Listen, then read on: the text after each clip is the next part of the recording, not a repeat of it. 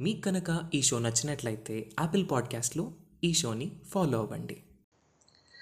అక్కడ వైఢూర్యమని శోభితమైన అద్భుతమైన మరొక ప్రాకారం కనబడుతున్నది. ఈ ప్రాకారం చాలా విశేషమైన సుమా. ఆ పీఠ శిఖర ప్రోక్త రుద్ర చారిత్ర శోభితం. అనేక రకములైనటువంటి స్తంభములు ఆ పీఠములు చివరికి పై గోపురాల వరకు కూడా శివచరిత్ర శివలీలలు ఇవే శిల్పించబడి అక్కడ కనిపిస్తున్నాయి అంత విస్తారమైన అద్భుతమైనటువంటి చోటిది.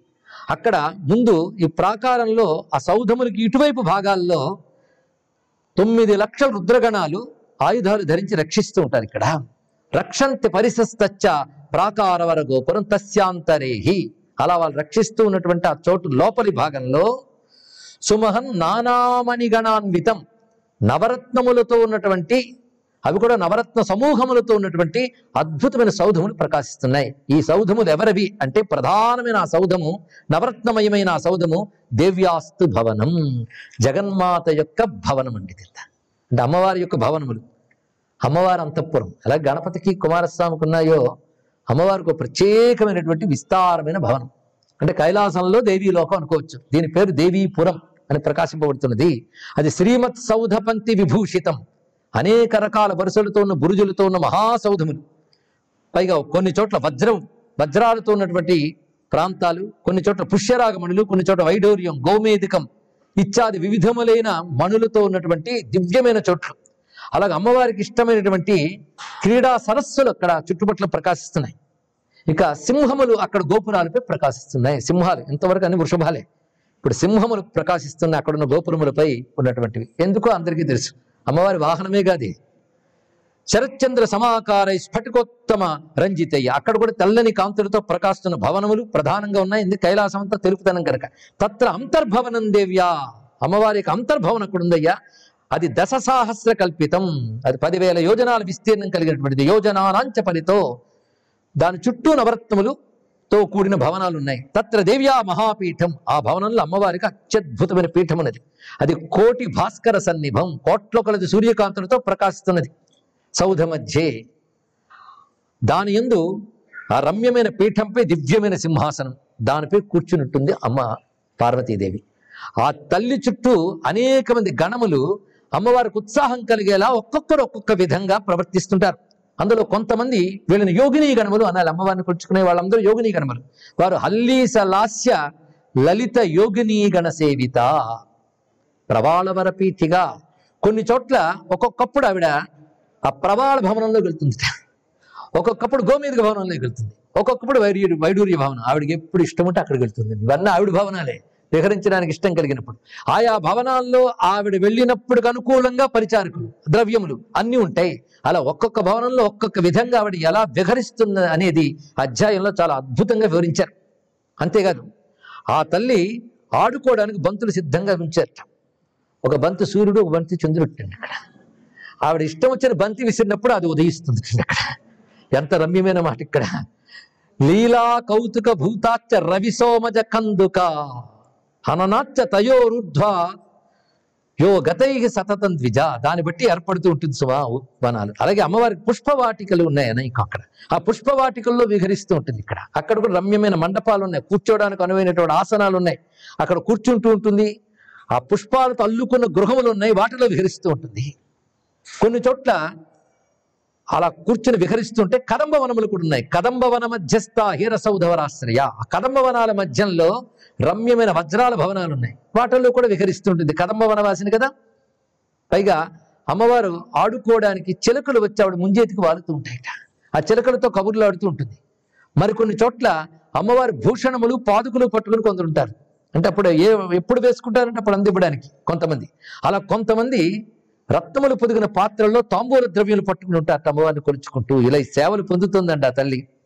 సురత్న కం కంతుకాస్త్ర వికేశ పాశ మనోహర దివ్యమైన కేశపాశములతో రమ్యమైన అలంకారాలతో ఆ యోగిల దగ్గర ఉన్నప్పుడు ఒక యోగిని ఆవిడ సిద్ధంగా ఉందని సింధూర పాత్ర పట్టుకుని ఉంటే ఆ సింధూరం తీసి పాపిటి పెట్టుకుని చూద్దామని చూసేటప్పటికల్లా అనేకమైన అర్థం పట్టుకొచ్చేట తన దగ్గరికి.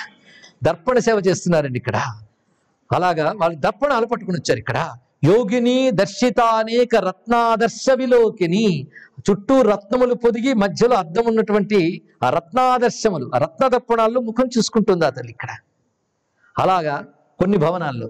ఇక చంద్రకాంత శిలలతో ఉన్న భవనాల్లో విహరిస్తుంది. ఒక్కొక్క చోట ఒక్కొక్క విధంగా ఆ తల్లి విహరిస్తుండగా ఆ తల్లి సేవకై రకరకాల కుసుమాలు మాలికలు చేసి ఆ చుట్టూ కొరుచుకునేటువంటి యోగిని గణములు అందిస్తున్నారు.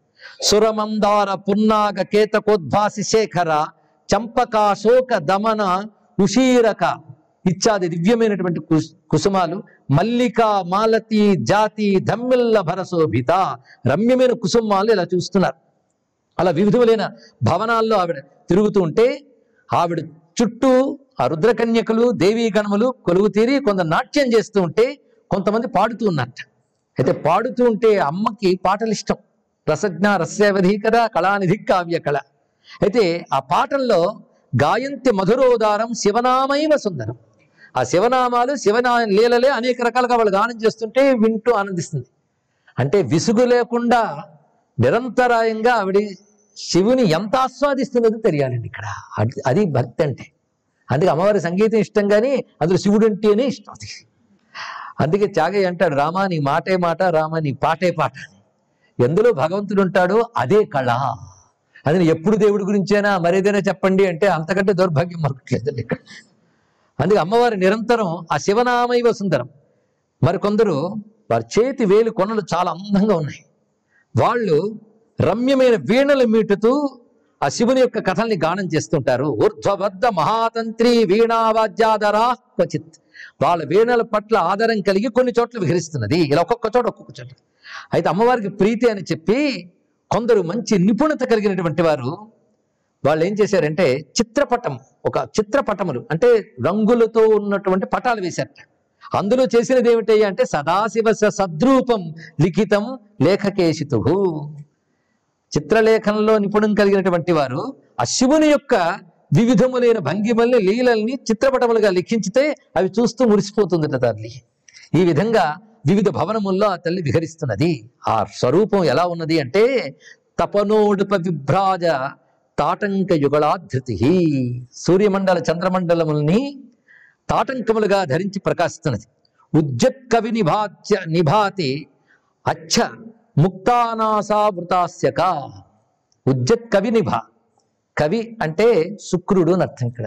దైత్య ఉషనా కవి హీన అమరం చెప్తున్నది. కవి అంటే శుక్రుడు.